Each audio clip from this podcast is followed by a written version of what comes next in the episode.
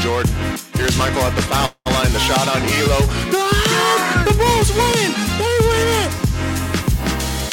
Mike, you're honestly telling me that he's top five. Yeah. Top five of all time. No question about it.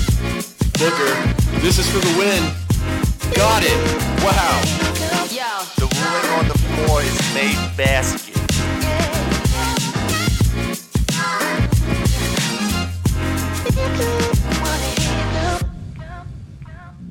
Know, one thing's for sure. Over at Valley Sports Plug, you're never gonna catch us slipping.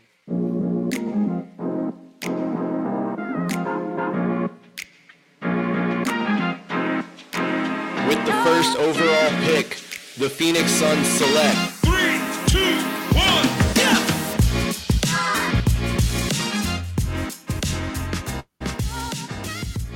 Welcome to Pass the Outlet, episode six. I'm your co-host Michael Benjamin, joined as always by my wingman Chris Patrick. Chris, how you doing tonight, man? Good, Mike. I'm good. Happy to be back here recording a live stream. Even though we've pretty much done one every week, it still seems like it's been forever. But uh, we're back with a Pass the Outlet, and I'm excited to get into it. Good to be back for everybody. Exactly right. Work-life balance gets you get bogged down sometimes, but really happy to be here tonight. If you're joining us, welcome. Thank you for being here. Make sure you like and subscribe to our YouTube page, Valley Sports Plug. You can find us at all of our socials Instagram, Twitter, and TikTok at AZ underscore VSP. But Chris, I think I said it last time. Ball season is upon us. It's officially here. Phoenix Suns and the NBA started last week uh, with a beautiful come from behind win against the Dallas Mavericks at home. We saw a big win against the defending champion Golden State Warriors this week as well. So a lot to get into with the Suns. But we got some other items for basketball that's on the docket to talk about today as well. Specifically, the big three and some comments from Ice Cube and Pac 12 basketball, which is right around the corner. But I want to pass it over to you, Chris, and and you know, let us know what's going on with the big three going into season six, I think you said. Yeah, yeah, I think it's either season six or season five. Um, they were founded in 2017. For those of you who don't know about the Big Three League, this is uh, Ice Cube's league that he started up. Um, I think I saw Clyde Drexler is the commissioner of the league, but basically it's it's a three on three style league that they play, and there's uh, some unique rules. They have the four point line. They even have, I think it's called the Elam rule or something like that. We'll dive into it um, here a little bit, but basically that's where they turn off the shot clock in the fourth quarter and they play to a certain um, points marker, similar to if anyone else was watching the NBA All Star game. That's uh, a similar system that they've implemented. So I did uh, come across this article in the source and uh, shared it with Michael Benjamin. And so we do here on Pass the Outlet at advertise and brand ourselves as a podcast that's going to cover all things basketball. And while I'm very excited to dive into the Phoenix Suns and their start to this season, I did want to talk about some maybe um, these other kinds of of basketball topics, especially you know local and not local. So we'll get into ASU a little bit, talk about that at a high level. But yeah, Mike, diving in here to the Big Three League before we go into this article in the source. How much of this league do you watch, or like how familiar are you? So since its inception, I definitely kind of keep an eye on it because their big thing is having high level basketball talent of guys who are probably a little bit older who used to play in the league. So we see some, you know, familiar names like Jason Richardson, Amar'e Stoudemire, Leandro Barbosa. I know Joe Johnson had a big impact within that league. I want to say he won a championship. So there's some former Suns players, but there's also some just former great NBA guys who were in the league for a long time and now they get to play within a competitive nature uh, in a different style. Uh, so I'll, I'll keep tabs on it when it's going on. Do I have a rooting interest in any of the teams? No, not really. But it's something that I definitely keep an eye on for the schedule. And if it ever comes to Phoenix again, you know, I'm probably going to try and and get it on my schedule and make it out to those games because I think it's a cool system the way they do it, where they schedule in different cities and then basically have all the teams play each other and that's how their schedule goes around so you get to see a whole bunch of nba greats man i'm all about that sign me up mm. for that every day of the week you know Yeah, yeah, absolutely. I love the the different variety and, and things that you can do with basketball. And this league is is pretty fun to watch. I have caught a few games here and there. It's not something like like I think you were kind of saying there. I, I don't go out of my way to watch it. But yeah, I was in in looking up uh, some more about this league and kind of catching up on everything that's happened uh, since I haven't really been watching it as closely the past couple of years. The the team that's won the most championships is Trilogy, and their head coach is Stephen Jackson. Just to give you an idea of some some names you might recognize from the NBA on this roster right now, their current roster has Al Harrington, Kenyon Martin, uh, James White, uh, just to name a few. Um, and it's yeah, it's three on three basketball. It's it's half court, and uh, I think that four point line is is super interesting. But let's dive into this article here, um, written in the source by Dylan Camp uh, just last week or a couple weeks ago on the 17th. Uh, says Ice Cube recently accused the NBA and ESPN of trying to destroy his Big Three basketball league. Cube made the statement after NBA veteran Stephen Jackson took to Instagram Live to encourage people to support the Big Three League. Uh, so he said, Appreciate you. I assume that's Stephen Jackson's handle. We definitely need everybody's support. The NBA and ESPN are doing everything in their powers to ignore and destroy the Big Three, Cube said in response to Jackson's message.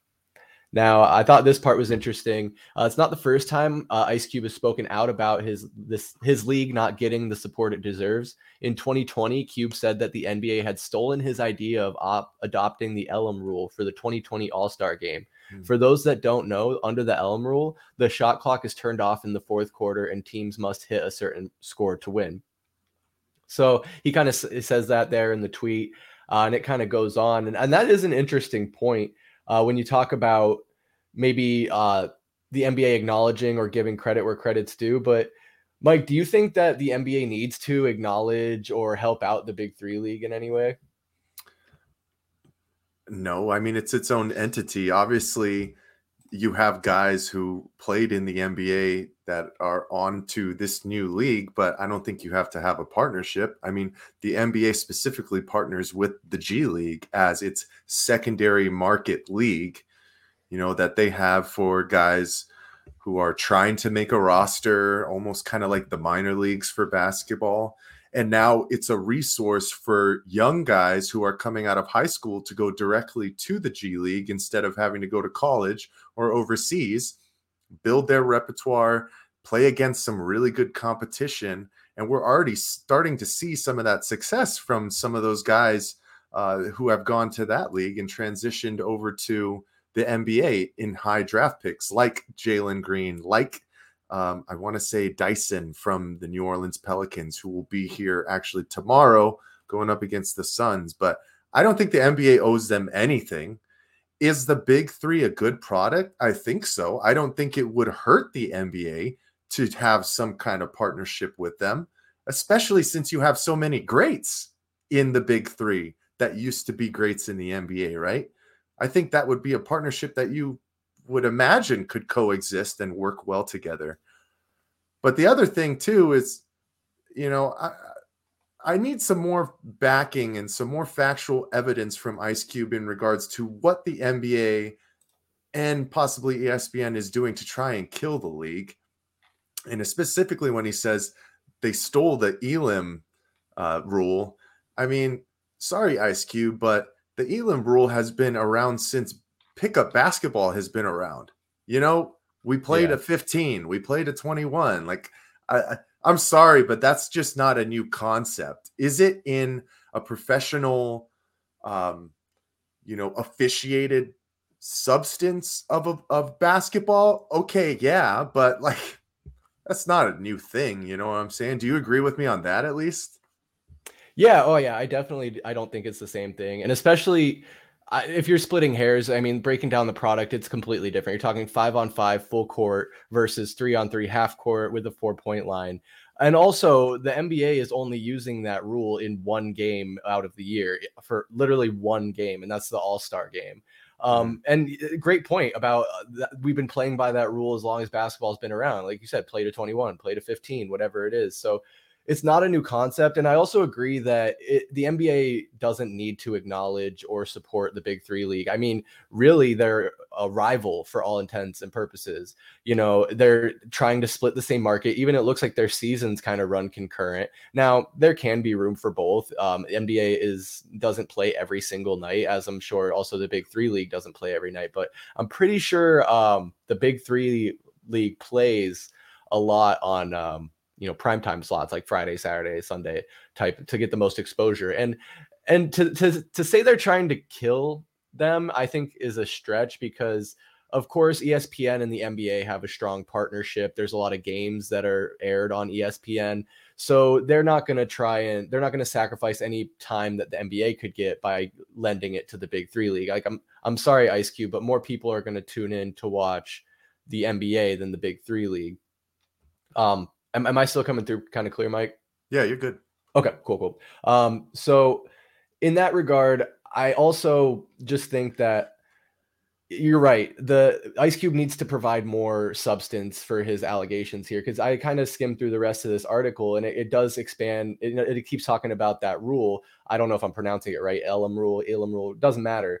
Um, that's pretty much all he said is they stole my one rule for one game, and that's why. And, and ESPN's not, and it sounds like ESPN's not partnering with them, but uh, I don't know if I mentioned this. Ice Cube has a TV deal with CBS and Paramount Plus. Like, yeah, it's that's not ESPN, but those that's a pretty big network to be to be aired on. I mean, I'm pretty sure the Super Bowl is on CBS sometimes. So I, I don't know. I, I, get where Ice Cube's coming from. He doesn't want to be sunned. He wants to be seen as like on the same level. But it's like you you do have retired NBA guys, but it's a reason there's a reason they're not in the league anymore. Um, you know, and there's a reason they're playing half court. So you know, stay in your stay. I don't want to say stay in your lane. That's kind of mean. Um, but but find your find your spot, find your spot, and I think it does have a good thing. It reminds me like when you said you they can't that you can't wait for them to come here. Like I would absolutely go see the big three when they come here. It kind of reminds me of the AND1 mixtape tour in that kind of way, where I looked forward to it every summer when they would be coming through. I think I got to go two or three times. Uh, me and Matt, my older brother. Uh, it was a good time. It was fun. They set up like a court right there outside the the Suns arena, like literally a court in the street. They would they would wheel it out on a truck, set it up. Um, that's where they would do the tryouts and then the then you know play the main game inside. But that's AND1. But anyway, I, I totally I totally would go and see them. So I think this is just kind of kind of maybe uh Cube trying to do some promoting for the league before it gets kicked off and, and get his name out in the headlines. Yeah, stir the pot a little bit. Get get your name out there and talking about it. I, I don't blame him. I mean, one of the other situations for their league, it runs from mid June to August. So it's not really going up competitively against the NBA, but it is a niche market. Yeah, it's basketball, but it's three on three basketball, exactly like you said. It's a different style of game. It's a lot slower pace. It's waiting for screens and it's older guys. I know they have that four point uh, spot on the court, yeah, which is a cool little wrinkle that they can add to it as well. But you know, unless you're a true a true hoop head and ball is life, like we say it is, there's some people who are just going to turn off the TV during those time frames because it doesn't really appeal to them like the high octane action of the NBA. You know, so I, I, I still don't see why they can't coexist together and work together and my biggest part about it is because of all of the greats that are part of this league that used to be great in the NBA as well. I just it's a perfect transition for that kind of stuff. You know what I mean? so hopefully in the in the future they'll be able to play nice and figure out a way to coexist a little bit better than they can, but you know, I think the big 3 is going strong. I feel like they're adding teams, you know, every season. You know, guys are switching between teams a little bit, but it seems like rosters kind of stick together. And then they have some just really high profile, cool legends who are coaches. Like I know uh, Julius Erving was a coach for a while, and they got Lisa Leslie out there coaching. So there's just so many awesome individuals that are part of the big three. I want them to succeed, and there's no reason it can't because more basketball on TV is great for me. You know what I mean? It's yes, right sir. up my alley. So I'm always going to be paying attention and seeing what the hot gossip is with those guys. Yeah, I mean, yeah, grow, grow, grow the sport. I, if you think about it, like basketball is one of the younger sports. I mean, I'm pretty sure it's just like a little over hundred years it's been around or something like that. Um, and, and now you've seen how much it's branched out globally to where the Australian League is picking up a lot of attention, especially with their big win over the Suns, the biggest win in Australian history. But even uh, not to disrespect them though, because their Olympic team has been competitive before. Andrew Bogut, Matthew Dellavedova, um, Ben Simmons is Australian for what it's worth. Um, but the, my point being is I agree. Uh, you know, grow the game. I think there is a place for both of them. You actually gave me an idea. I wanted to, to say like you got the developmental, the G League is the is the, what you do out of high school. Then you play in the NBA for you know 10, 15 years, and then you go to the Big Three league. It's like a feeder, a feeder league almost. So I could see I could see if they keep trending up. Um, you know, adding teams, adding you know, growing and getting attention. I mean, what's to stop the NBA from coming in and just buying them out? And I'm sure if they want to give Ice Cube 500 million dollars or I don't know what the number would look like, a billion dollars, I'm sure he would take a billion dollars. I don't know if the big three is worth a billion dollars, probably not right now, but you never know. Yeah, I, I'd love to see what the valuation is. But I also feel this is like a passion project for Ice Cube. You know, I know he's a big hooper. He's always loved the game and he wants to be involved in some capacity. So I'd see it hard fitting for him ever selling the big three unless it was on a downward spiral and kind of towards the end, and maybe he could pull the plug and get some, you know, money out of it. But mm-hmm. we'll see how it goes, man. We will see how it goes. So keep an eye to the schedule for the big three this year. I feel like they normally come to Phoenix. It's a larger market, and they can uh, they can rent out Footprint Center like no other. So keep an eye between June and August. Maybe you'll see Chris and I out there. But Chris, you got on the sweatshirt. Arizona State basketball is right around the corner. For that being said, as well, uh, U of A basketball is right around the corner. That's kind yep. of more up my alley. Have a lot of family ties with uh, the Wildcats as well. So don't hate me for that. I'm one of those rare people where I love both. I don't hate one or the other. It's you know, it's Arizona, baby. It's Valley. We love the Valley. So if we can all succeed, I'm all about it. But Pac 12 basketball is coming pretty soon. Chris, what are you hearing about uh, Pac 12, how some of these teams are fitting, specifically the Sun Devils and the Wildcats? Yeah, yeah. So I was looking at this um, a little bit, and I think it, it's going to be important that we get Ben Miller back on here pretty soon to talk ASU hoops with us because that's our guy on the ground. He knows a lot about ASU hoops. But this this Pac-12, while it still stands, uh, is looking to be um, you know formidable. The preseason top 25 has three Pac-12 teams up up in there. It's uh, UCLA, Arizona, U of A rather, and uh, Oregon. Um, am I am I missing one? Nope, those are the three. So UCLA is ranked eighth, Arizona's 17th, and Oregon's ranked 21st. So, of course, those are opponents that the Sun Devils are going to be seeing throughout the season uh, a couple times. And so, not not so much of an easy ride. Uh, we got some early games, um, or easy games earlier on. We have Tarleton on the 7th of November, and then Northern Arizona or NAU on the 10th.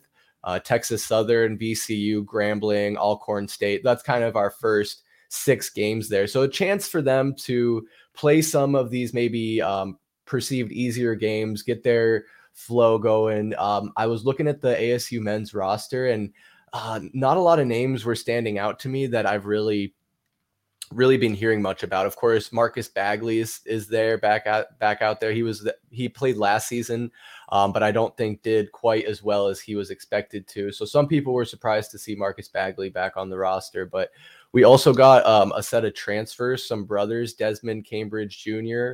and his brother is De- Devan Cambridge.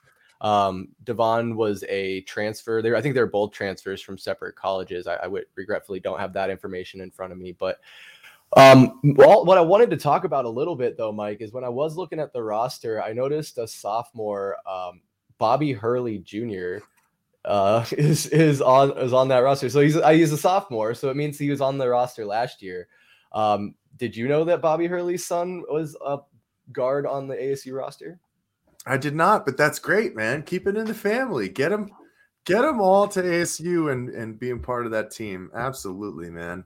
That's that would be a dream, right? If you were a coach or you were a player and your dad coached somewhere as long as you have a nice relationship with your father, like that'd probably be, you know, a once in a lifetime opportunity to go and play for him.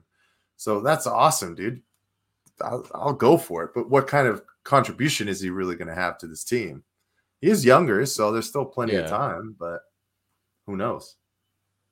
Yeah, exactly. And it's it's hard to say. I mean, obviously Bobby Hurley was a great guard. Bobby Hurley, the coach, was a great guard for Duke back in his day. Um, for those who don't remember, go back and look up what what he did with Christian Laettner and um, some of the runs they had. Some really good basketball. Bobby Hurley is a super smart point guard, so I wouldn't doubt if some of that rubbed off on his son. Obviously, I think uh, a lot to prove having to play for your father, and and it, he's to, to I think there's some level of risk you take as a coach by bringing your son onto the roster. So I would imagine knowing th- with the kind of intensity Bobby Hurley coaches with, he probably holds his son to a, to a higher standard than some of those other players. But besides the fact, I, I agree. I think it's super cool. It'll be interesting to see what kind of contribution he can make. But back to looking at the the Pac-12 a little bit more broadly, um, and ASU, U of A, the, the whole mix. What do you what do you make of us as as the Pac-12 kind of seems to be falling apart as a conference, still having a pretty strong presence in the top 25? As far as basketball, I think you're going to consistently have some success in regards to the top 25 as long as Pac 12 is still intact, right? Oregon gets good recruits. U of A is just a well known uh, commodity within college basketball where you're going to get recruits just from names alone, right? You know, then you have USC and UCLA, but that's going to be changing here shortly, right? Because those are two of the teams that I believe are going to the Big 12. That's correct. That's right, correct? Um, I think it's it's either yeah the Big 12 is I think what they'll become. Was it the Big 10? Either way. Either way, so No, right now y- you have some powerhouse you have some powerhouses which will consistently be within the top 25, but we did, did see some dips within the past couple of years. And it just it really just all depends, but West Coast basketball is some of the best basketball in the country. So we're going to be able to get recruits and and we're going to be able to have teams consistently within that top 25. Now, with all of the realignments of not just the Pac 12, but uh, you know, it seems like we're going down a route where there's going to be maybe two or three power conferences. So then you're going to start to see kids who are on the West Coast stretching out to, you know, the Midwest, almost to the East Coast, going to schools to stay within those Power Three conferences. So I think we're still a couple of years away from seeing how that really breaks out. But until then, Pac 12 is still going to be able to be competitive. And I'd say probably because of the top two, Oregon and Arizona and UCLA. I know UCLA has really been competitive the past couple of years and making some nice runs in the tournament.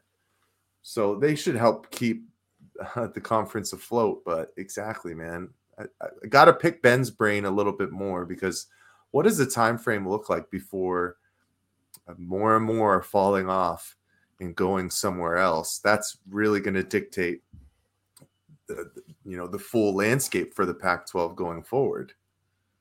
Yeah, yeah, hundred percent. You know, retaining that talent, uh, staying competitive, and really building on something. Uh, I think it it's so weird to me. I mean, just to talk on the Pac-12 more broadly. I mean, like like we're pointing out, multiple handful of teams in the national top twenty-five conversation. I'd say in both of the major sports, in football and basketball.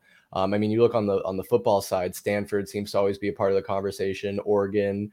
Um, UC USC is now even even coming in their own, but that's that's besides the fact. I think it it, it is on on the Pac-12 to really, um, if they want to stay together, figure it out. I think these t- like we've talked about on some of the other podcasts and, and streams we've done, and, and Ben's pointed out, it's really like the TV deals that seem to be killing them. The inaccessibility of the leagues. Um, I I can't remember the last time I was able to watch an ASU basketball game on a TV. Um, I had to have been at a sports bar because I definitely wasn't in the comfort of my own home. Um, but even then, and that's and that's another conversation we can probably get into on a heat check podcast or something. But the the fact of the matter is, there's so many transplants in the valley. Um, it's bad enough on the professional level, but when you really break it down to a college level, uh, and there's dozens of games on on any given you know day of the week for college sports in the, my point is the valley you go to a, a, public like bar restaurant that shows sports and it's not guaranteed that you're going to see the local team. Um, and, and it's the same with college. So i think that kind of you know bringing it full circle kind of leads into the problem with maybe players you know player retention in a way where the market isn't quite as big they're not getting enough exposure the fans aren't in the stadium. Um, so there's not that appeal for the program in, in general. So it's a whole you know snowball effect i could imagine. I mean, i'm just speculating here but all of it boils also boils down to winning. And if you don't have the players here that are capable of winning then you're then you're not going to get the support and it's not going to grow the fan base. So i did want to just the last thing i did kind of want to talk about with with asu basketball and, and i keep hate to quit name dropping him, but again, Ben Miller, I think might disagree with me here. Bobby Hurley has been here for seven years now. I think we got him in 2015, um, which I kind of was reminded about looking at his son because I his son Bobby, um, you know, graduated high school in Scottsdale, and I was like, that's crazy. Did has Bobby Hurley had ties for that long to to the Valley? And then I realized that means he moved here when he was like 12. So obviously, Bobby Hurley basically kind of grew up the second half of his second, third, or third, third third. Anyway, the the the later part of his, you know, to the point this point now, but he's lived here in Arizona and he went to high school here. Um, so my point is, Bobby Hurley's been here as the coach for a while, and it's kind of we've seen some good runs. We made the tournament a couple times, but overall, I don't think there's too much to show for it, and not much to hang your hat on. I mean, this this program, much like the football program, has been mediocre at best. Um, and so I just wonder if if it might be time to move on from Bobby Hurley. Um, but at the same time, I, I do I do like the guy, so it's tough. I mean, Mike, what what do you say? Uh, what do you think about that? Is in his seventh or eighth year coming up here? It's hard to pinpoint how much time you can give to coaches, right? Because there's expectations that are set. But when Bobby Hurley first came here, he started to change the trajectory of Arizona State basketball. And as the success came, we started to think to ourselves, oh, well, he's seeing success here in the Pac-12. Is he going to leave for a, a, you know a higher established program? So we were worried about that for a couple of years, you know, and now, uh, you know, it is getting close to uh, make it or break it time. You know, when you start to get close to a decade anywhere, uh, you have to start to bring a bill of uh, you know goods to the table. I guess a, a lack of a better term and when I say a bill of goods, I'm talking about how many tournament appearances are you making? Are you making good pushes in the Pac 12 tournament? Do you have any top three finishes? Do you have you won a division? Have you won the Pac 12 tournament? Have you done any of these things? And at the moment, I think Bobby Hurley has what two NCAA tournaments to his name, no Pac 12 wins, uh, tournament wins as far as um, the entire tournament and yeah. some kind of lackadaisical efforts within the ncaa tournament and early exits when there should have been a little bit of a deeper runs. Were they expected to win the whole thing? No but you know not one of those first four out games. They they shouldn't be losing those you know? So mm-hmm. it's getting close to that time frame where he's going to be given a little bit of grace period. And I think specifically because of what's happening with the Pac 12 in a whole and what's with what's happening with uh, ASU football, I think the less turnover and turmoil that you have to have within your major sports, the better. So, right now, Arizona State from Pac 12, uh, what do you call predictions? They're predicted to finish seventh. Uh, they have UCLA at the at the top spot, which is actually their third straight year predicted as finishing a first. Arizona second, and Oregon third. So it's getting close, man. It's getting close. You know, and you see, you pull that up right there. His time in Buffalo, he finished as regular season champion, and we haven't seen anything like that in his time in ASU. But yeah. obviously, the MAC is way different than the Pac-12. Yeah. But you know, we're we're starting to get to that time frame. You should be established in your recruiting, right? You should yes. be starting to get bigger name players to come and play for you because of your name and the situation that is playing in Arizona, living in Phoenix, being in a central hub, and I, I just don't know how you can't get better recruits. So time is a ticking, I guess I would say. That's the last thing I'd have to say about that. But Yeah. Very interested to see how this season pans out in regards to a powerhouse, which the Pac 12 can be in uh, NCAA basketball. Yeah. And I wouldn't be surprised to see a couple of really, really deep runs in the NCAA tournament from a couple of these teams, like we've seen the past couple of years, you know? hmm Definitely, absolutely, and I, I think it's. There's a lot of interesting storylines to follow throughout the season, as there always is. Uh, I think an, an interesting conversation to have on a future episode would be, you know, diving more in depth, and I'd be curious to learn more about what uh, U of A has been doing with their basketball program. Of course, a lot of drama there over the past couple years with Sean Miller's exit, DeAndre Ayton being involved in some rumors. Um, you know that guy's name. We're gonna, I'm sure we're going to talk about him coming up here in a bit, but. Uh, I mean, last thing I, I don't have much more to say about it either, Mike. To be honest, the last thing I just kind of want to highlight is a, is a clear regression. Uh, you see the last two seasons, of course, uh, COVID COVID kind of screwed everything up, but you got a, a, clear regression. We're a far cry away from the 2017 season where we topped the AP at, at three, and then the following year at 17. It's just been going backwards. He's basically 500 as a coach, 118 wins, 100 losses. Um, so a little bit better than 500. I'll give him a little more credit than that. But honestly, those are the guys you kind of think of, you know, like you said, going getting close to a decade. Um, I get he's he's a guy everybody loves, but are the results there, and and how much of a leash are they going to give him to get there? So he, he's got this season. Um, I'm optimistic. I'm always excited for basketball season. Like we're saying, it's the NBA. It's college basketball. It's prime time for it, and then I know it's a ways away, but March Madness, baby, I can't get enough of that. So, got looking forward to the next uh, six, seven months or so. A lot of sports, a lot of content we'll be putting out, and uh, and I'm real excited. But Mike, what do you say uh, we get into some pass the outlet? Absolutely. And this is our time to shine. And when I say that, I mean the Phoenix Suns. The Valley Boys are back off to a pretty good start this year, three and one. Great comeback win against the Mavericks to start the season. Had a tough couple of bounces against Portland, ended up losing by two in overtime. Had the opportunity to push it to double overtime, but Jock Landale just came up just a bit short. And then we had convincing wins over the Clippers and the defending champion Golden State Warriors. So we got a three pack of a couple of things that we've been seeing from the start of this season.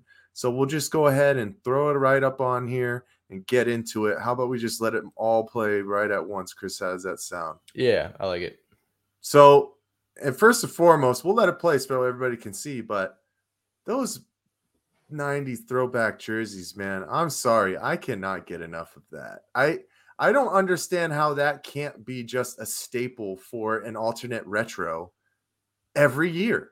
How does it have Yeah. to just be a certain amount of times? Like, like uh, this is the 30 year um, celebration of when uh, the Suns went to the finals in 92, 93, but these are just too clean. You know, like same thing with uh, like those those Toronto Raptors 90s jerseys, those Memphis Grizzlies jerseys, like just kind of keep them in rotation. Like it's it's a classic, it's part of the game. Yeah. But anyways, um, let's let this one finish off with Mikal. Nice little slam and transition, and let's go back right to the top. So Devin Booker is on a mission. And I feel like you can probably say the same thing, and you've been seeing some of it as well. The man is in another gear, and grain of salt with everything. We're very early on in the season, but it seems like he's just the type of player who really breaks down his own game, pinpoints what he has to work on in the offseason, and gets to work to get better at all of those kinds of things. He's been shooting at a very high clip from outside, but this has always been part of his game, anyways. But this little dribble drive transition, slow, kind of slow pace, keep the defense off of the side. You know, I always love these high screens between anybody and Ayton because he's becoming such a threat from, you know, that 12 to 15 range where you can't commit too much to the ball handler because if they dump it over to him, he can just hit him with that little floater it's almost 70% clip. You know what I'm saying? Yeah. But what are you seeing here, Chris? Yeah, I'm seeing uh, the defense having to make some some tough decisions there. I think that's uh, James Wiseman on his heels as as Devin Booker's kind of driving in, and I'm I've been trying as as we're watching this, I'm trying to decide if I would have liked Devin Booker to dump off that pass or try to. I mean, he he would have had to kind of weave it in there, but I feel like a nice crisp bounce pass could have got that into Da. But then, but then you're looking at Da essentially taking the exact same shot. Um, he likely would do a little float shot like that rather than slam it at home. But I don't know. We are seeing Da be a little bit more aggressive. But what I'm seeing in this particular instance, and I, I hate to say it because it's kind of becoming an overused phrase, but man, Devin Booker's got that dog in him. Like to to just go head down at a, I think James seven Wiseman footer is seven footer. Yeah. Oh yeah. Oh, straight straight up fearless head down knowing he has him on his heels dead to rights. They they they switched for i mean they did switch. And that's like the laziest screen on roll i've ever seen in my life but it worked.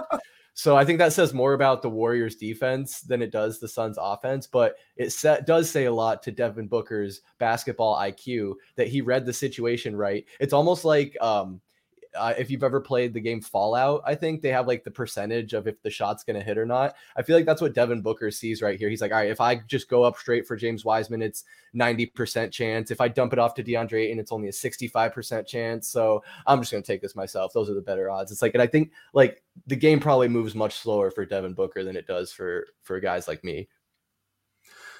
Right. And exactly. I you know, this is kind of a lazy screen set by DA as well, but that's always part of the game, right? You're not going to be able to go full hedge and get a body on guys every single time you set a screen, especially in the NBA, because that's how the game is built. It's Yeah. built for space, right? And that's a pretty high want- screen too. Sorry. to cut you off. Exactly. You, you want to get him, you don't want to get him too far away from the basket where he can't be somebody who has an opportunity off of that play. So I know you said that you you maybe would have liked uh, Devin Booker to hit that pocket pass right there. The one thing I do see with that is Stephen Curry is leaking kind of right there, so that's maybe why he didn't go with that option because he Fair. sees that he's right in the in the paint, kind of trying to see that Cam Johnson's on the outside, but the trailer from the screen is is diving down. That's more imperative to step in for the help, especially since Andrew Wiggins is trailing so so far back. That was such a weird angle that he took on that change. But it also doesn't look like exactly like you said. Devin Booker didn't shy away from this at all. As soon as he hit that corner and knew that Wiggins was on his hip, he hit that real quick two-step sprint right there Yeah. to give him momentum to get right up into his shot and he can elevate with the best of them. I mean, my favorite picture from this offseason was probably that one of him doing a turnaround jumper against DeMar DeRozan at one of those like Rico Hines camps. And the elevation on that was just mind blowing. Like, and, and- and you could almost be like, I'm sure he barely put effort into that. You know Right. what I mean? It's it's just wild. But Devin Booker, like we said before, if this team really wants to be successful and make a good push this year, he has to be in the MVP conversation. And he started off this season exactly like that. What else are you seeing from from Book so far, Chris, that you're liking? Man, like like I said, like just the aggressiveness, and I and I just want to like piggyback off what you just said about his elevation. I mean, just in that freeze frame right there, look at where his feet are. That's almost at James Wiseman's waist. Mhm. So I mean, he's getting up and, and over him, and like even James Wiseman goes to try and kind of contest late, but but moreover, to what I'm seeing out of book overall is just relentless um, attacking and scoring and really taking his game to a next his next level. I mean, just when we think he can't get any better, it seems like he is still playing like he has something to prove. Um, I wouldn't say he does, but I'm glad he feels like he does because if he's gonna keep pushing himself like that, boy, I'm excited to see what happens. And I think if I had to guess, uh, Devin Booker really wants to be in that MVP conversation. And if he keeps playing like this, I don't know how he couldn't be. I mean, it's early, really early in the season. Um, not to take anything away from Devin Booker, but there's some other guys playing out of their minds right now. Kevin Durant, Giannis, as always, Luka Doncic, of course, everybody's uh, every Suns fan's favorite player. Um, I mean, we're we're past the days of LeBron James, you know, dominating this league as we see the the Lakers struggle. But to, to, specifically with Devin Booker, I think he takes on all those challenges head on, like we just saw with Klay Thompson, where even after Klay was ejected from the game, flashing the four rings hand sign in his face, Devin Booker goes after the game and says, "Man, I love Klay Thompson. I wanted to be Klay Thompson, but without saying it, he almost said, "Now I realize I'm better than Klay Thompson." And he and he might have those four rings, but my career is a lot newer than his is. Klay's, uh, I mean, maybe, I mean, he's getting up there. He's in his early 30s at least. So I don't know how much of a, his best basketball he has ahead of him. Kill him with kindness and kill him on the court, man. That's what the greats always do. So I'm I'm really excited for Devin to keep expanding his game and kind of see how everything fleshes out with I'd be interested to see if he ends up with over 30 point average this year because right now it just seems effortless. His his shot is on point, his creativity is really unmatched and he is the best shooting guard in the league right now and I don't know if it can be debated. And he's starting to kind of cement himself at as the upper echelon, you know, top 10, top 5 players in the league. So we're going to need him. But one of our brand new additions who has just been a breath of fresh air to this bench. And you know him, our favorite Australian, Jock Landale. He has been really filling his role as the big man off the bench to the point where it almost seems like it's becoming interchangeable between DeAndre Ayton and Jock Landale in regards to production. Now, player wise, they are obviously very different, but he's coming in and contributing at a very high level and he's doing the things that he needs to do as a big man contesting the basket being that last line of defense getting consistent pressure on ball handlers and drivers and finishing at the basket with authority. And i've been pleasantly surprised with what jock's been doing so far. Chris what about you? Oh yeah 100% he's been playing such a great doing such a great job and playing so well and really understanding his role. And and you talk about him being a new addition. Another guy right there in that involved in that play that's a new addition, Damion Lee, man. That's a good find. He's not even you can he's look keeping his head down the baseline, making it look like he's going attacking the baseline and that's why the defender feels so comfortable to drift off so far i think to where he does get that nice easy dish to Landale who's battling for position but uh since you brought up this clip I think it really highlights like like Devin Booker has something plays like he has something to prove. I think that's really how Jock Landale attacks the game. Uh, I have this quote here from him. He said, "I play such a high intensity brand of basketball, and that's what I got to do to stay at pace with some of these guys. When I'm a backup center in the NBA, I can leave it all out there." So he knows that he's not going to be the guy playing 35 40 minutes a night so he's going to make the most of his 20 so minutes and when he gets out there he's going to give it his all and I love that mentality. Absolutely. 100%. I love the energy that he's giving this second unit. His punch off the bench, his scoring punch specifically, is very much needed, especially with the firepower that we lost to Cam Johnson in the, uh, you know, going into the starting lineup. And one of my other favorite things that I feel like this team has really been starting to be more cognizant about is really taking advantage of your mismatches at the at the big position. We yeah. saw it heavily against Golden State. There was plenty of times that DA was matched up on Draymond Green, and I know Draymond Green is is a big brute kind of guy, but DA has five six inches on him, and they were getting switches and exploiting the matchup with Jock as well, getting him right at you know that that circle, mid circle, and getting him the ball, and all he'd have to do is give him one move and turn into his fa- into his fader. And that's how he ended up with 17, 18 points and, and big contributions that this team is going to need from the second unit because you know guys like Chris Paul aren't going to be relied on to score as much. And we're going to talk about that here shortly. I know we are, but I've been very impressed with his ability to seamlessly come into the game and just feel like there's not that much of a drop off, right? He doesn't yep. do the same things that DeAndre Ayton does. For DeAndre Ayton's size and skill level, he is a freak athlete. But Jock is just very meticulous. He's smart about positioning. He understands when to attack, and he does, and he's not shy about putting up his shots when he has his opportunities. And that's what I want from my bench guys because they need to fill up the stat sheet, especially on nights where, you know, Devin Booker might not be shooting as well, putting up 34 effortless points. You know, there's going to be some nights where Devin goes four for 18, and we're going to need guys to step up. And I, I, that also makes me excited about other guys like Damion Lee. I mean, we're starting to flesh out who's really going to be a part of this rotation, right?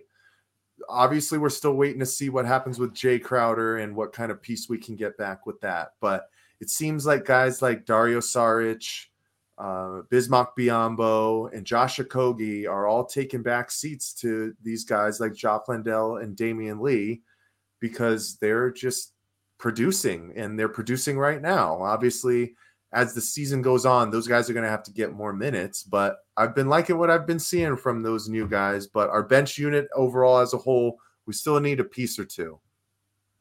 Yeah, I think that's gonna tie into a, a, to- a conversation we could have here in a little bit. But I, man, I agree. Like, I'm very excited. I think we're seeing a legend in the making in Jock Landale. If he would have hit that shot, that tip back in overtime, what, what would we be talking about? I don't know, but I think we got one more clip in this uh, in this set, right?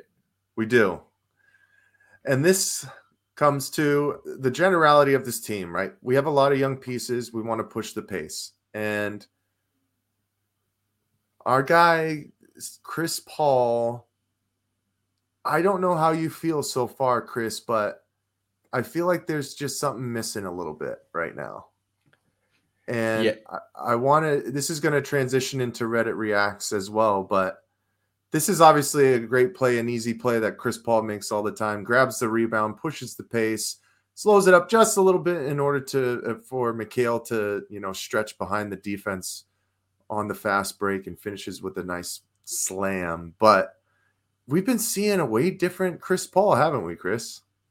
Yeah, ab- absolutely. I mean, it's it's been concerning. A lot of people have noticed, and I think it's hard not to. He's just not the same guy that we have seen here in the past couple years. I mean, you really think back, and he was the second scoring option behind Devin Booker. He was pulling up a bunch from mid range. He was attacking the cup, uh, and now just a real slower pace. Um, a lot of more passive, uh, not taking those shots, letting these other guys get the scoring opportunities. And I don't I don't know that I necessarily have a problem with it, but at the same time, why what's the reason for it? Is it a conscious thing that, you know, him and Monty and the team, it's a game plan where they're going to try and lessen his burden so that he can be 100% at the end of the season and maybe if he does have to be a scoring option in the playoffs but if you're not going to stay i'm sure chris paul's putting up shots in practice i know he's still shooting but when it comes to game time moments if you go a whole 82 game season being passive not taking shots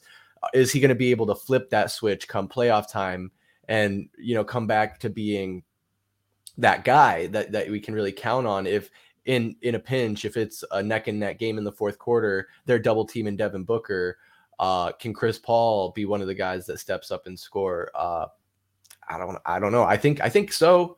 I mean, he is older. He's been been a little injury plagued, but I am I think I'm in the concerned camp a little bit. Um, without much dialogue from the team or explanation, uh, I just think we'll have to kind of wait and see how Chris Paul does over the, the course of the next uh, several games here. Yeah, and obviously before the start of the season, I think that was some of the sentiments that I had as well in regards to him taking a back seat because if the the long term success of this team was going to be making farther pushes in the playoffs and hopefully winning a championship, it was going to have to start to transition to some of these younger guys who are starting to make a name for themselves, specifically Mikal Bridges and DeAndre Ayton, right? DeAndre Ayton got his big bag this summer. He needs to start producing and putting up the numbers to back that money. Mikal Bridges, runner up in Defensive Player of the Year, has always been pretty solid offensively, but that's the next step that you wanted him to take. So you wanted Chris Paul to start to take a back seat. But the one thing that I'm concerned about is and it goes back to what you were saying as well. Is it a conscious effort or is he second guessing himself a little bit more than he normally does? You know, he just doesn't seem like he has the same feel and striking the same type of fear into defenders as he used to. And obviously, Father Time is undefeated, but I was just hoping that it wouldn't be such a striking difference. You know what I mean? Like it would be a gradual transition through this season. And I'm not saying that he needs to go out there and score 22 with 14 assists every night, but it just seems like there's some times where he has his open shots, like you said, his normal 16 footers, side steps, where it used to be so unconscious to him. Now he's not even looking for that. And I really wonder if that's because it's a part of the game plan. They're trying to get DeAndre Ayton more touches, you know, 18 to 20 field goals a game. And unfortunately, the person that's going to have to take a back seat and get their numbers cut is going to be Chris Paul. But I'm just hoping that it's just a slow start. And it seems like he's gotten better these past couple of games. His shooting has gotten better. He's he's been letting it fly from three a little bit more. But we'll see, man. We will see. Yeah, absolutely. I mean, I think what I what I also wanted to say with with Chris Paul and like whether it's it's a designed thing or not. I think we can sit here and speculate, but without Monty or Chris coming out and explicitly saying like we'll never know. Um, but just to add to the the theories, I think it could also be like I, I, think I was kind of alluding to part of longevity concerns and his availability late in seasons and playoff runs where you do think about it if you're leaving your feet taking jump shots you're more susceptible to potentially coming down funny getting fouled hard um, you know that wear and tear so with a lot of scrutiny right now around tanking and resting players and days off i know it maybe I don't know what the current rules are. I don't know what the rules are to be fair. Um, I know it's frowned upon heavily, and that in the past they have. I think Adam Silver's issued fines for for teams resting players at inappropriate times. If not, it's severely frowned upon, and it sounds like action is going to you know go into place. So i say all that to maybe speculate that that could be a concern where if they can't give chris paul a few games off for no reason at all that maybe they just have to find other ways to get him that rest. And that could be through a lightened workload, um, you know, during the course of the game. But I think there, there's going to be a balancing act there, and I just hope that it is something, you know, that I would rather it be something intentional and planned than, like you said, have it be like he's um, questioning his ability or second guessing himself. Exactly, and you know we're still gonna need him. We're gonna we're gonna need his prowess and his leadership if this team is going to make a deep run. I, am I going to need all the scoring? No. I'm still still probably going to need the assists, but I need to I need him to play within the system and not be scared. That's just kind of what it comes down to because I think Cam Payne is still just such an unknown and any of these other backup guys which we really don't have at the moment you know if he's not what he has been the two years that he's been with us, you know, it's really going to put a lot more on these young guys. Like you see in this photo, the time may have come already. Yeah. You know, M- Mikal, Ayton, Booker, and Cam Johnson, especially Cam Johnson, now that he's joined the starting lineup, you know, they're going to have to lead the charge and and have that wisdom from Chris Paul. But yeah. in talking about uh, I guess, changing of the guard. I loved the tenacity and the chippiness that we saw in that Golden State Warriors game uh, between Klay Thompson and Devin Booker. But Chris, do you think that Klay Thompson is already washed? oh man, I'm not surprised to see this on the Suns subreddit as we move into Reddit reacts here. Um, you know, I'm not surprised that people are going to say that he's coming off two tough seasons of injury. I think he kind of started playing some games the end of last season and and was with them through their playoff and championship run. Um, but as I recall, he wasn't the same old Klay we remember from their previous championship runs. Um, you know, he wasn't putting up 30 points every single game. He wasn't lights out as much as he was. I, I was watching um, a Warriors game a little bit earlier. I think even it may have this week, but um, Klay Thompson was doing terrible. He was like 0 of 6 from the three point line. Oh, I was I was watching it and he's on my fantasy team, so that's even better. um, I don't know if you guys caught that fantasy draft, but I definitely took Klay Thompson, and I'm looking for him. I was, in, I mean, fantasy wise, I'm looking for him to have a resurgence. So I'm not in the washed camp. I bought into Klay Thompson's. I think he could, uh, you know, find his role and still be a good. He's a killer spot up shooter. I mean, Klay is one of the best shooters in the league still. Um, and the guys are going to have bad days, especially when you're still trying to get back to 100%, as I'm sure he still is. I mean, I don't want to give him an out, but let's give him this season. Let's see how he does. And if he's still trash, then uh, then I think this this meme will apply. Um, I think Klay's. I think Klay's gonna be just fine. He's gonna find his rhythm. Some guys get off to a slow start, especially shooters. You just have to tweak your mechanics a little bit, and then you'll be back to what you are. But I mean, his game is gonna have to change, especially through his injuries, and he's mm-hmm. getting a little bit older as well. He's really going to primarily start to become a spot up shooter more than the one-two dribbles to create a little bit of space. You know, he's gonna have to come off of action really get set and then let it fly. Uh, I always love when guys do the ring count.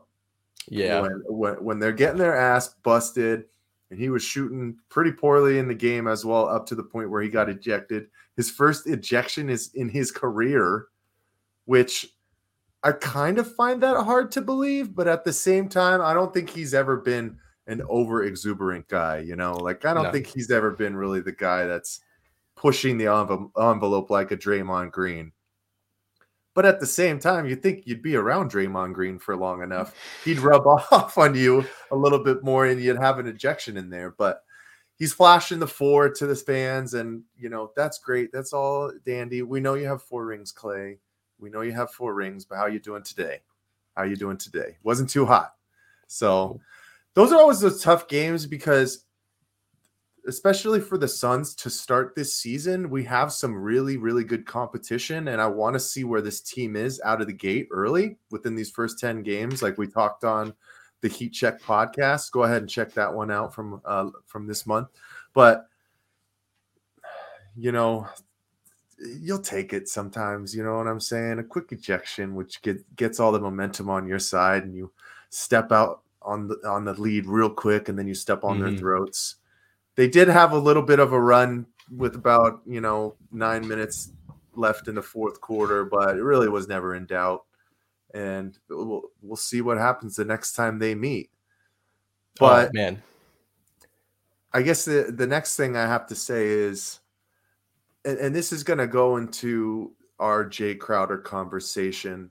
We got Kyle Kuzma showing some love for our unis he said yes. those Suns jerseys are so beautiful. And Seraph Natsu on Reddit said Kuzma to the Valley confirmed. Chris, would you like Kyle Kuzma on our team?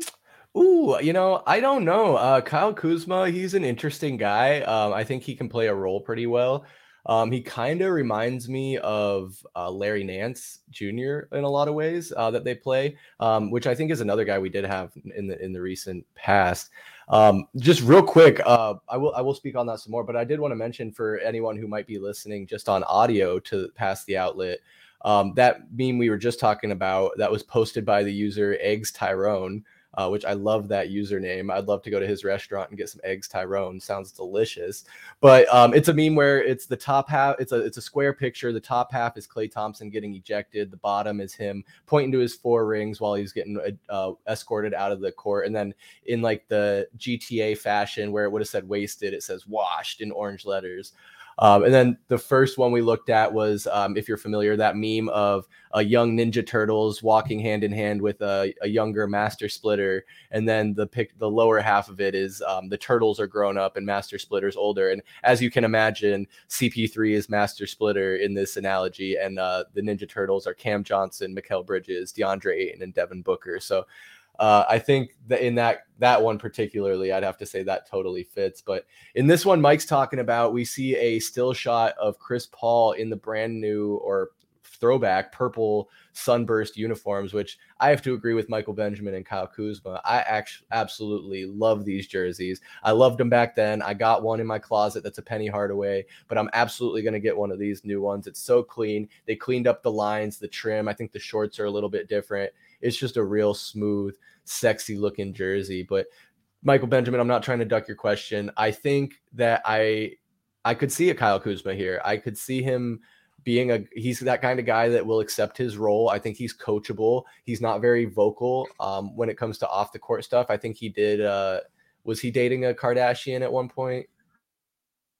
I, I can't remember. I wouldn't be surprised. I might be mixing him up with someone else because he was in Los Angeles. You know, these guys that, that start out in LA, especially when was they're he young. With Kendall at one point, or I, want to say he was on the Kendall team, but maybe I'm. Uh, yeah, or or is that Blake Griffin? I, I don't know. I know Who Blake knows? Griffin for sure. But It's a, it, there's a list, man. But no disrespect. I mean, do you? I mean, live your life. But um, yeah. So Kyle Kuzma, i- if it fits, if uh, the deal makes sense, and um, who, who is he on right now? Anyway, I'm I'm curious. He's with the Wizards, and he's had he's had a pretty good last year. He did pretty good, and he started off pretty hot as well. I mean, Washington. I don't know how much noise they're going to make. It, it depends if Kristaps stays healthy and you know how that team meshes around Bradley Beal because he's their main guy. But you know, I I, I wouldn't mind a, a stretch power forward who can play a little bit bigger. But I think that goes into our bigger conversation in regards to what's going to happen with the Jae Crowder situation with both parties, the Phoenix Suns and Jae Crowder, mutually agreeing that he will not be a part of this team until they trade him. And it's put us in a pickle in regards to what we can really get back for him. And now we have reports from, I believe, Chris Haynes on TNT's broadcast uh, of the Phoenix Suns and Golden State Warriors game, basically stating that he talked with Jae Crowder and his decisiveness with the organization wasn't about him moving to the bench. But of course, he wouldn't dive into it a little bit more. So, Chris, I'll pose this question to you. What's going on with Jae Crowder and why does he not want to be a part of this team? You know, that's that's a great question, and I would really like to know because I think initially when those first reports came out that he was unhappy with being moved to the bench role, he still wanted to play starter minutes and be involved in the end of the game scenarios. If that was the Suns' intention on utilization, and he disagreed, and they mutually agreed to part ways, I think I could stomach that. Uh, I still think i- if that were had been the case, I don't like how he's gone about it. Now, of course, it's kind of coming starting to become a he said she said. I mean where only jae crowder's saying anything. I don't think the suns have released any statement other than it's a mutual you know thing where they're going to shop him. But it's concerning to me. I mean what is what is going on? Because i mean it's it's not even a best case worst case but it, in in some way it is. Like best case it is that uh, jae crowder's just a disgruntled player that wasn't happy for some arbitrary reason and the Suns decided to, for the sake of the locker room to appease him and get him out of there. But worst case, um, the Suns slighted Jae Crowder in a major way, or something happened where that it caused such a rift where Jae Crowder doesn't even want to step on the floor with these guys that he was going to battle with every day for the last two years. So he, you know, right now he's still saying, "I got love for these guys." Um I, I appreciate the you know the time spent and the the memories made or whatever um you know cookie cutter line he gave. But i think the longer that this saga gets drug out and the longer it takes to move jae crowder the more things like this that might start to seep through the cracks and and fracture you know the possibility of a move even more. I mean what do you make of it all when I hear the report from Chris Haynes, the first thing that comes to mind is, oh, okay, well, they couldn't figure out a contract extension, right? He's 32 years old. He has been in the league for a while now, and he's trying to get kind of his last decent sized contract before he has to transition to a role piece and start taking smaller contracts maybe down the road if he wants to play in the league in 15 in his year 15 17 whatever or not taking league minimums which is no small chunk of change to the normal man but to nba players who are seeing you know multiple millions a year I understand you wanting to go and get your last contract and and sure yourself up. And I, I just wonder if he since he couldn't get that done, he didn't want to risk any type of injury without you know the knowledge that he was going to get paid at least one more time. But if it has nothing to do with that, and if it's some kind of other discourse that happened to, between him and the franchise, I, I just don't understand how you wouldn't move off of it faster.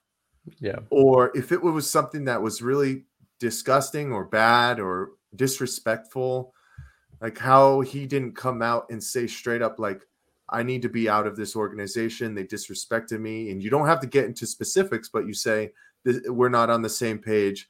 I need to be moved right away. It was all just cryptic stuff. It was all Yeah. just we have no idea, or it's like, haha, they're gonna be they're gonna be laughing last, or some some weirdness where it's like, Jae, what are you talking about? Like blurring out the Suns logo on his like like, like exactly. That's so that's so sly, subtle bullshit. Where it's like, I like we just at this point, Chris, my only thoughts is we need to move him and we need to move him now because we need to get back pieces that can start fitting within this rotation to figure out what we're going to do down the stretch. And obviously, we have a lot of season left. That's great. The quicker you can get guys in and start figuring out what you need, especially before the trade deadline, the better, you know? yeah, But now our hands are tied because it's that sim that same old song and dance, which plenty of players have been through, where you handcuff yourself because you know that they have to be moved. So you're Right. not going to have to give up the farm in regards to get a good contributor like a Jae Crowder. You know, yeah. So well, goodness I like gracious. Yeah, exactly. Like you said there, though, a good a contributor like Jae Crowder. And I want to just rewind to what you were saying there a bit ago on, on your speculation about Jae maybe not getting the contract extension, wanting another big contract, going to another, you know, before he takes that role player position. But is it Mike, is Jae Crowder that guy that that is a surefire starting power forward in this league? I think he is already at the role player mark personally. Yeah, I don't want him as a starter anymore. I mean, No. down the stretch last year, I didn't want him as a starter either. I mean, we talked about it before. He might have been the best player in that Dallas Mavericks uh, series as far as consistency. You know, there were other guys who had better spurts and better games, but he was more consistent. But then in that Pelican series, he couldn't hit water if he fell out of a boat. That might be my favorite saying of all time. So I got to use it every once in a while. But he's for what he does, especially on the offensive end, where he only wants to be a shooter, he is way too inconsistent to be in my starting lineup. I can take that. I can take that from him for 18, 20 minutes a night, but not for 34. You know what I mean? Because you're doing more of a detriment on the offensive side than the defensive side. And yeah, he was a great defender. I understand that. He put on he put good ball pressure, but you know, Mikal Bridges is an, an all NBA defender. And we have guys who are t- starting to take steps up on, in that regard. You know, Devin Booker is starting to expand that part of his game as well. DeAndre Ayton is actually starting to block some freaking shots. I'll take it Unbelievable. every day of the week. I, I never thought it would it would happen. But that's the thing. You lose a main key piece to your defense like Jae Crowder, and all those other pieces behind it are supposed to take steps forward to cover up and mask for that. So the hope is that Cam Johnson can come in and be more consistent as a shooter, and he's still a pretty decent uh, on ball and you know perimeter defender. That that was what was going to happen with this team. The coaching staff saw it. It was Cam Johnson's time to step up. But you know that's another conversation for another day. Cam Johnson is starting off a little slow, but that's okay. I Mhm. just I, I I need him to stay healthy. But at this point, I, I got to see what comes in for Jae Crowder, and it has to happen quick. And I know there's one guy who is, you know, standing over on the sideline, seeing all the fun stuff that's going on with the Phoenix Suns in KD, and who is this? Is this Squidward? It's the it's the meme with Squidward and and SpongeBob and Patrick are outside of the window looking like they're having so much fun. It says KD is Squidward inside looking all sad. watching uh, SpongeBob and Squidward, the Phoenix Suns, and oy vey, the Brooklyn Nets and Ben Simmons. Uh, he is, I don't know about Yeah. that situation. Um, I hope that he can turn it around in regards to his shot, but him and Russell Westbrook might be in the in the uh, running for worst guard field goal percentage for the year. That's for sure. Yeah, it's been it's been a rough start in Brooklyn. I know I did mention KD, uh, you know, individually has been playing well this season as far as putting up numbers, as has Kyrie. Kyrie's been doing pretty good too, but it's not translating to wins for him. So I know that's a big part of KD's mentality is wanting to win and be a part of a winner. And I think that's really where a lot of these rumbling and rumors started to emerge is where he might not have felt like the Nets were in a position to be contending and winning. And um, as much as they say they've mended the relationship, I think he was right. I, I don't think they're in a place to win. And to your point about Ben Simmons, I mean, I get it. The guy hasn't really played in two years. You take some time to ramp up to the NBA speed and the level, but does he have the the willingness, the drive, the motivation? That's kind of been a criticism of of him since his college days. Is that he's just kind of a lazy guy that's skated by on his natural you know talent and ability and now you're playing at the highest level against the best players in the world. So it's going to be interesting to see. I know kyrie just came out and defended him as a teammate would um, and said you know give ben simmons some time. Like i just said the guy hasn't played in two years. So i, I get it. We can get it's, it's five games into the season six games into the season. Uh, it's early but it's gonna we're gonna blink and we'll be halfway through this season. And I'll, I'll be curious to see where the cards start falling and, and come come that uh that time what is it december 15th or january 15th when these players that just signed can start being moved and and more flexibility comes available in these trade opportunities. Uh will we start to hear those kd rumblings again? I know that the, the it certainly hasn't died on reddit as we're seeing here in reddit reacts uh, Suns fans are still very much, I mean, not all of them, of course, but many Suns fans are still uh, holding out for the the hope that we get Kevin Durant. And I can't say I'm uh, I'm not one of those people. Yeah, I think trade deadline is January 15th, and the Brooklyn Nets come to Phoenix on January 19th. So that would be a crazy coincidence for the NBA to schedule the Phoenix Suns against the Brooklyn Nets that short after that time Curious. frame. But good start to the season so far. Interested to see how these first 10 games kind of pan out. Obviously, um, Tallman said that we were going to sweep the Trailblazers, and that has already not come to fruition. Unfortunately, that's kind of how the Tallman ticket has been going this, this year. But I have a good feeling about this week. I'm going to be backing it again. But Chris, appreciate you, man. I will be out at the Suns game tomorrow night with my fiance Bree. Hopefully, Zion Williamson and Brandon Ingram will be playing. That'll be a great matchup. Uh, you know, rematch from the first round of last year's playoffs, which was a gritty, gutsy, grinded out performance by the Phoenix Suns. We're excited to see what's happening. But Chris, any last th- uh, thoughts for the people?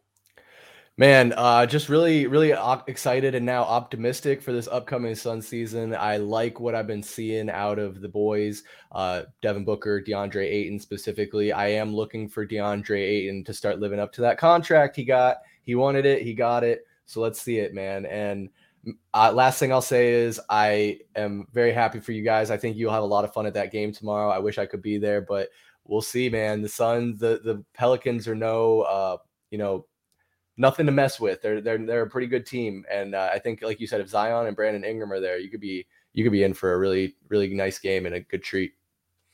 Yes, sir. Chris, you know that we're going to be out there probably a couple of times Oh. this year. We got to make it out to Sun Devils game as well.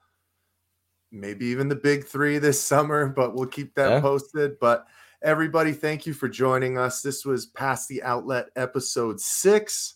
I'm your co host, Michael Benjamin, joined by Chris Patrick. Make sure to follow us on all socials Instagram, Twitter, and TikTok at AZ underscore VSP. You can find us on Facebook at Valley Sports Plug. And please like and subscribe to our YouTube channel here at Valley Sports Plug, where you're watching this now. Everybody, we love y'all. Peace. See ya. One, two, three, four. Ball is life, plain and simple. You know, ask any baller. If you know, you know. The game has changed, but it's still the same. You want it, go get it. Shazam! The inbounds pass comes into Jordan. Here's Michael at the foul line. The shot on Ehlo. Ah, the Bulls win. They win it. Mike, you're honestly telling me that he's top five. Yeah. Top five of all time. No question about it. Booker, this is for the win. Got it. Wow. The ruling on the floor is made basket.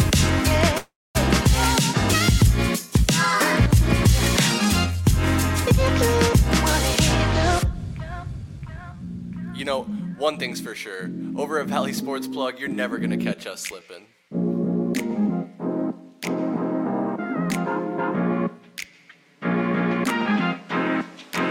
With the first overall pick, the Phoenix Suns select. Three, two,